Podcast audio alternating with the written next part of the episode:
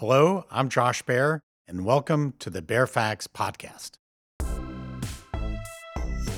Our guest for this episode is Loic Gouzer, founder of Fair Warning, the single lot auction app which is relaunching this week after a two year hiatus.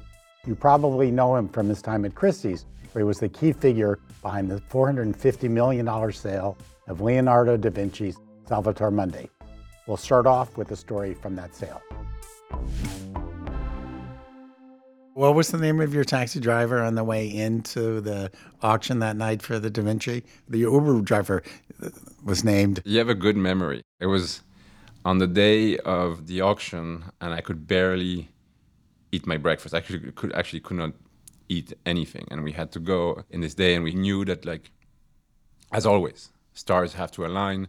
At the end of the day, there's not that much you can do. The stars they align or they don't, but like moving stars, it's not that easy. And but then suddenly when I ordered my Uber, the Uber says gonna be there in three minutes. Your driver is Leonardo.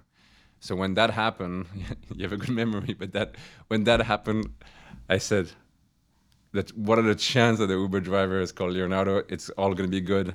All the stars are starting to align from this moment. What happened is that I went down there and I realized that I forgot my tie, which I needed for the auction. So then I was terrified of losing him. So I just, I said, sir, I, I forgot my tie, but please, please do not cancel me because I need to take this ride with you. I cannot not take this ride with you. He said, please, please, please don't cancel. I'm just to go up and I'm get my time and I'll be back. I'm just begging you. And he said, sure, sure, sure. And I rushed up. I got back, and then when I was in the car, I was like, I said, okay, I can surrender. It's gonna happen, and I guess the the rest was uh, was history.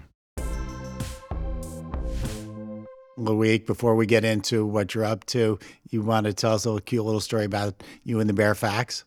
Um, I've been a long time fan of the Baer Faxt because back then, when I was a kid working in a gallery in Switzerland, there was probably already internet, but it was very little ways to access or to know what was going on in the art world and in the art market. So I used to work for this dealer called Marc Blondeau, who was a great dealer, and I would wait the Baer Faxt like it was a Christmas present almost just to understand what was going on. And we got the results on the art market, of course, but we got like a lot of interesting color and you know there was no preview on television you like that beep sound coming in of the fax machine i was literally waiting by the by the fax machine and then checking all those names. I didn't know half of them who they were.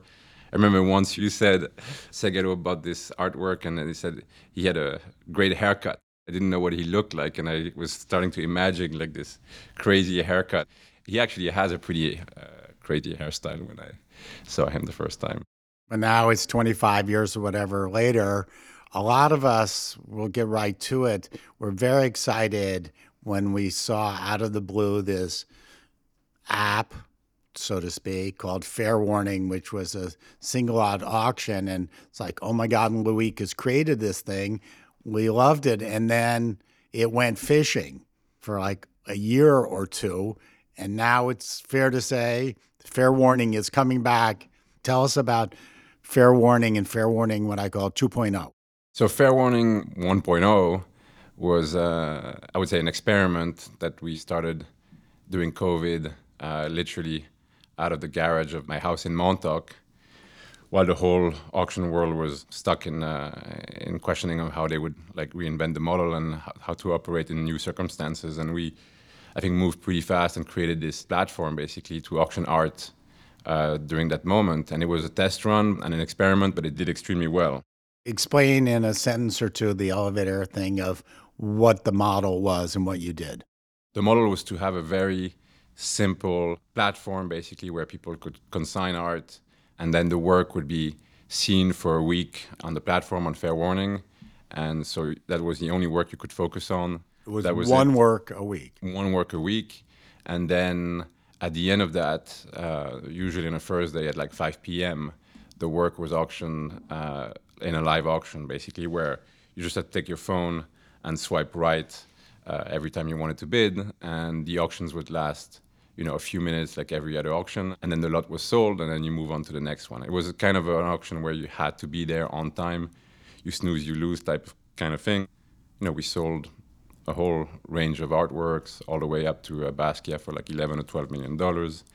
uh, straight out of the garage of Montauk, which was interesting because you had people coming all the way, schlepping themselves to actually see the works and standing in a mask and with the surfboards right, left, and center and looking at the artwork. It was an ex- exciting time. How many auctions did you do? I think I did something. We did like something like 23 auctions uh, before I stopped. So why did you stop?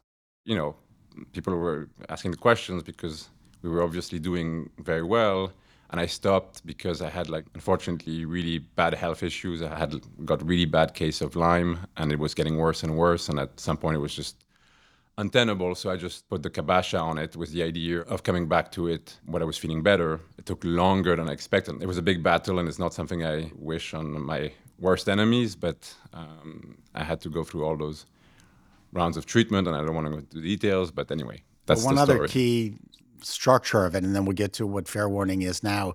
Not anybody could just go to the app store, download the app, and swipe right and bid, right? The way we do it is basically by application. You download the app, you submit your application. We have a little committee that we review all the applications. And I think this was really, uh, in a way, first from a logistical point of view, because there's a lot of KYC involved. So we have to know or have a sense of who the collectors are. We really have to be above board and etc.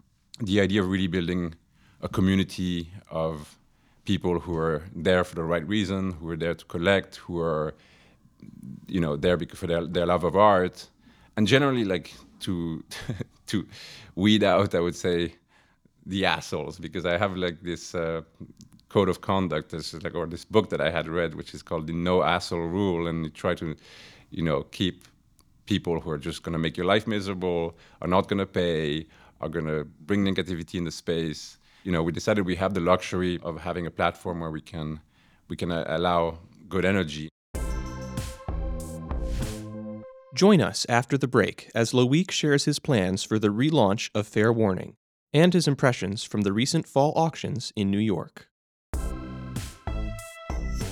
This episode is brought to you by art and tech innovator TR Lab. TR Lab partners with artists, foundations, and institutions to develop unique digital art experiences with an educational mission.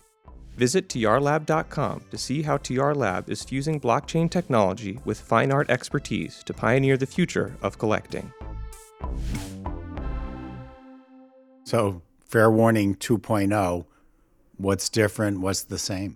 The first iteration of Fair Warning, as I said, was a bit of an experiment. It was successful, but it was a toddler. Now I think it's like coming into adolescence. It's probably growing a bit of facial hair, and you know we're actually turning this into a business, uh, hiring people. So a lot of you know back end that is coming on board.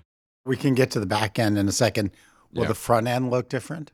No, one thing is, fair warning is a very simple model. It's just one work once a week or once every two weeks, and what we are trying to do is to create this moment of like peace or safety in this chaos, basically, and we're trying to actually not reinvent the wheel or add too many be- bells and whistles. We're gonna, of course, iterate, but we're just trying to like get closer and closer to the initial vision.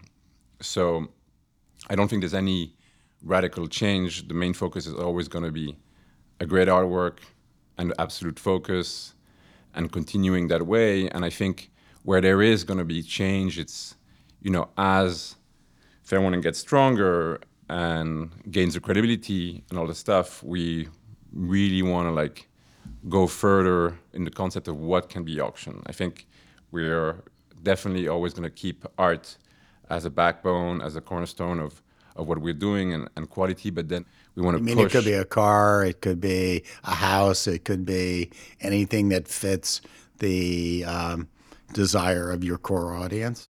I think anything that is special, but it could be a solid, could be an object, it could be an experience. We were joking at, at some point that we would do fair warning and then we would actually auction fair warning on itself on the last day. You know, there's just abstract ideas like that, and then this is of course not going to happen. But I kind of want to use fair warning to push the boundaries on what can be auctioned, and I do think there's there's a lot more in terms of artists that don't get the spotlight for sure, but there's a lot of things and objects and situations and experiences that no one has ever thought about actually you know, auctioning or selling and creating a competition for. How much is the buyer's premium, and did you change that? So the buyer's premium is still uh, 15% flat. So it's roughly half what uh, the auction houses charge. I think it's clear, it's simple. Are you going to be doing guarantees sometimes? We're going to be doing guarantees, yeah. Yeah, we did guarantees in the past. We are going to continue doing guarantees. I think it's very hard to work without it. Um, it's an essential tool. Well, you spent almost your whole career in the auction business. What did you learn from that that you're applying to Fair Warning, which is an auction? So you are a, an auction house, even if it's in your house. Well, what experiences? It's not in my house anymore, but uh, What experiences come through? I think working in an auction house or outside of an auction house, you constantly have to force yourself to think differently. The big challenge working in auction house um, is that you know we're in a world of data where in most of the places data is very important. It is important in our world. In an auction house, we are flooded by data points, by information, and you know ArtNet. These are important factors, but they also shackles. I think I don't know any great collections that was made by relying on on ArtNet or only on ArtNet, or any great sales that were, uh, you know, So, when you were in charge of the Da Vinci Salvator Mundi, you you didn't do a Da Vinci database sense where people were saying, "Well, what are the comps for paintings from then?" Sort of on wood, but you know, all this. I need the Da Vinci comps. Is that sort of like, in a sense, led you to fair warning, and that there is no data for some of this? Of course, there was no data of Da Vinci. There's not much you can search on ArtNet. But in general, when you deal with great works of art, which I always try to do, you know, they're like, as we say in French, they're like hors catégorie. So you have to somehow fly without the instruments, basically. And that's what makes, I think, a good specialist is the one, and a good collector also, the ones who can actually emit a judgment without the instruments. And I, this is something that I learned from some mentors, but also from people I've mentored to really try to, yes, to get gather as much data as you can, but then like take a step back and then really like try to feel from within, um, from your gut, where how is this gonna perform? How is this gonna last? How is this to, you know, become part of the discussion, uh, the longevity, etc. You know, we're really in a world where, of course, AI is at the forefront of everyone, every conversation, and it's all. You know, I do think that to some extent, I would imagine that art is going to be one of the most resistant bastion to AI. I think the day they do, you know, AG, artificial gut, maybe then it can be. Uh, that's going to be interesting. After the break, Loic reveals the painting soon to be the first lot of Fair Warning 2.0 and his deeper motivations for founding the platform as a response to the current state of the auction world. This episode is brought to you by art and tech innovator TR Lab. TR Lab partners with artists, foundations, and institutions to develop unique digital art experiences with an educational mission. Visit trlab.com to see how TR Lab is fusing blockchain technology with fine art expertise to pioneer the future of collecting. This is a more personal question, but I can r- relate it to Josh Baer and the Baer Faxt. Now that you have investors, hmm we can talk about that, how that changes things. Now I have investors. It's like, how do you distinguish Loic from Fair Warning? It's a question we ask, like, how do we distinguish the Baer Faxt from Josh Baer? Have you thought about what that means? Fair warning started with Loic, I guess, but my team, actually, my family, my girlfriend, future wife, was involved with it. My co founder is my sister in law. So, you know, this is an entire team who I could have never done anything without. The whole idea of this business is to actually to grow it with other tastemakers, people who come to the table and just like bring their own vision. I'm not interested in necessarily in my vision, and I don't think people should be interested in necessarily in my vision. They can like it, they can agree with it or not. The idea is to bring people with vision. But that's one of its greatest strengths is that you have a distinct vision. So that's both a strength and a weakness at the same time, right? Yeah, I think I have a vision. I still have a vision. At least I have an idea. Uh, I have a vision. I just don't know if it's a good one, but I always have visions and medium term, long term ideas of where the art market is going, where art history is going. But the main vision, the overarching vision, is that I want to bring a cluster of people with vision, with ideas, and hopefully this is going to grow in, in this way where people will come to Fair Warning knowing that the art that is shown here is are objects that are just not coming because they're coming because someone died or someone's divorcing. They're coming at fair warning because some people were sitting in a room and saying, okay, this is something we want to go after. So that it's mine or someone else's or a combination of thinkers or idea makers, that's where fair warning is going to thrive, basically. So are you thinking from the vantage point of the buyer or the seller? From the vantage point of the buyer. Right now, you know, the auction houses do a great job, but they're, I would say, it's not a bad term, but a general outlet where everything that is priced right to the market. They're a marketplace. They're a marketplace. They're a general marketplace, and that is very confusing to collectors. It's even confusing to professionals. There is so much material. Every painting brings a backstory, and it's just you have to like not only get the, true story, the, the fact about this work, but then you have hundreds and hundreds of competing works. So you don't have this focus, and there's no by definition, because it's a marketplace, there's no real intent. But at Fair Warning, in its DNA, everything we have is the result of not only a price conversation and a market conversation, etc., but it's a result of an artistical conversation and thinking. So there's an intent that you know that when you come at Fair Warning you buy something, someone actually put some thought in this work. What's the first work? And how does that fit into that argument you just made. The first lot is an Elizabeth Peyton. It's called The Age of Innocence. And the reason we're starting with that is multifold. One, it's a work that I've been trying to get forever. It belongs to a really important collection, and I've been trying to get it for as long as I can remember when I was at, at Christie's. Uh, never managed to, so it was always on my target list. The second is that it's Elizabeth Peyton is one of my favorite artists. It's an artist that I hugely believe in. Who's the painting of? It's uh, The Age of Innocence after the movie Matthew Day Jackson kissing Michelle Pfeiffer. And it's a very compressed, intimate Peyton at its, at its best, basically. And you like the title as a metaphor for you and your company? For me, it's all there. So it's like, you know, when I was thinking of what would be the first work, there's, you know, right now we're at this moment of utter chaos in the world. And Fair Warning is trying to create. Everybody says, "Oh, Loic is a disturber. Fair Warning is there to disturb," but we actually it's almost the contrary. We're trying to create a little clearing of peace in this world of chaos and sensory overload and entropy. Something where you have one work. This is all you can think about, and this, you have this little, you know, moment of grace in this world of brutes, basically. And that work in particular, that intimate work, which was itself a moment frozen in time, and when that movie, you know, was happening. So this is, I, I find it very symbolic of what we're trying to achieve, and it's a moment of love and intimacy and grace and beauty in a moment of chaos. Next up, Loic and Josh take a step back to look at the big picture of how the art market has evolved in recent years, why people buy art in times of chaos, and what we can do as art professionals to make the world a better place. This episode is brought to you by art and tech innovator TR Lab.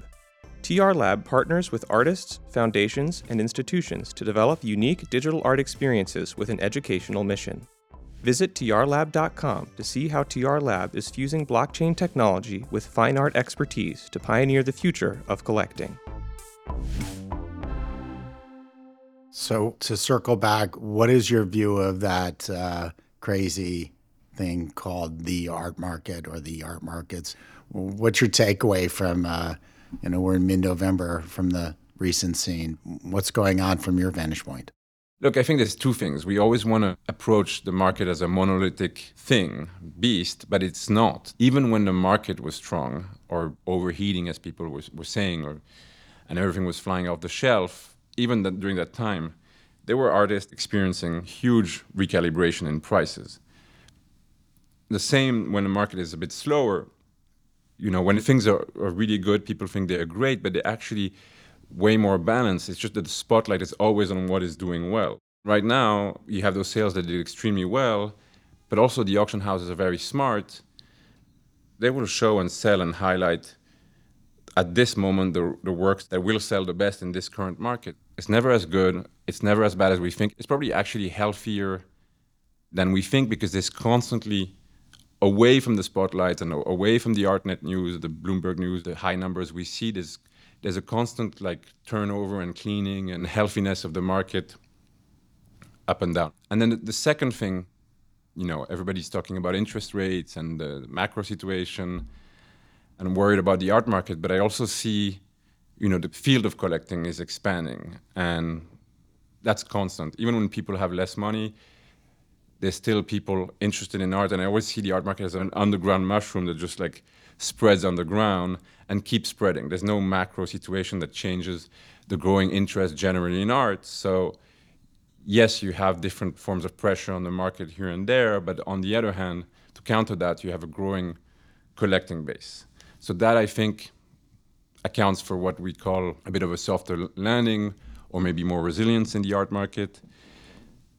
And then there's another, another more, I would say, metaphysical, and you're going to think I'm crazy, but um, interpretation that I have. I think that especially in the world we're living in, with the absolute chaos that is going on, the entropy, the anxiety, and so forth, there is something that is like you, people don't really know how to deal with this situation. I see there's about four ways to deal with it. One is to get drunk and get numb to the situation. One is probably to take some other drugs to like dissociate yourself from it. The other one is probably to meditate and to try to transcend, more find a spirituality or so forth. And probably the fourth is to to buy. So they're like retail therapy would be the term. I think to I'd say number five is like um, get off your ass and do something about something. You left that one out. Yeah, but I'm going to come back to that a bit, a bit, later. But I, I think when you feel powerless, that we're talking about a, a, world where right now a lot of us feel powerless. Uh, again, it's a longer conversation. I can tell you, I'm, my day job is fair warning. My night job is Oceana. I'm trying to.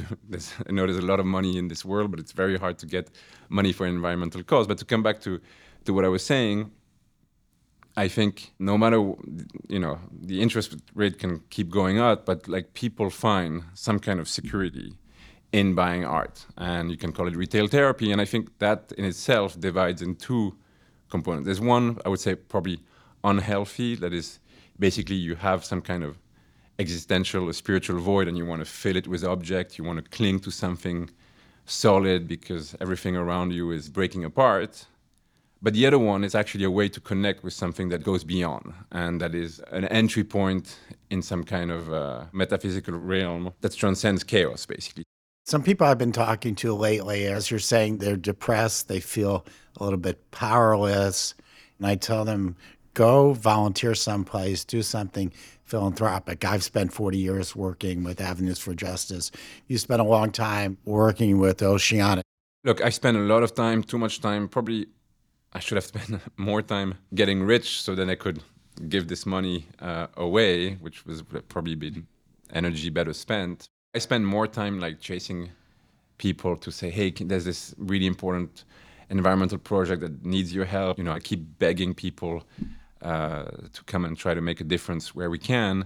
I do think coming back to what I was saying in this world with a bit of chaos and honestly loss of spirituality and disconnectedness and separateness, and you lose your understanding of connectedness with your fellows, the planet, and so forth. So, you know, this is maybe wishful thinking or utopianist, but I managed to do it to some kind of degree at Christie's of really c- constantly trying to like bring some charitable component to it. Of course, everybody remembers the sale with DiCaprio, but there was a lot of other initiatives, and I really want Fair Warning to be a place where we can also use this to make a difference. And that's really a call to anyone who's interested. I, I really want uh, Fair Warning to do the maximum it can, you know, without us going out of business. It's a small company, but it has a big voice. Artists have a big voice. So I want to do that. And then the more you get involved, you realize that there's a lot of change that we can do. And I count to use fair warning to try to further this cause, not only just, you know, the ocean cause, any environmental cause, but any, try to do a bit of good with the means we have.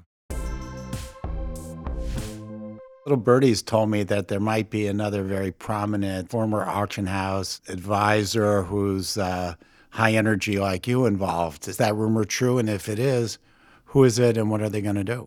You have good birdies. We're going to be working with Gabriella Palmieri, Palmieri Fine Arts, who was actually probably my first boss when I moved to Sotheby's in New York and who's an incredible dynamo in this art market very different profile than mine, but super complementary. And when we used to work together, we used to work extremely well. So she's going to be part of Fair Warning in some capacity. More details to come on this, but I think it's going to be very good because she is an incredible force. This is going to be great for the genesis of Fair It'll Warning. give you 2.0. someone to challenge you and be for you to challenge there. And then that kind of partnership is arithmetic in its scope. It's exponential. So that's exciting to hear. Yeah, and this is Except that she married a Patriots fan. Other than that, no, I think it's very important. The last thing I want to happen at Fair Warning is that we have, uh, I want people to think the same way culturally and metaphysically. But I, the whole idea here is that there's a real debate going on about the art, about the trajectory of the market, of art history, and from those daily micro collisions that great ideas come. I never operate in a vacuum.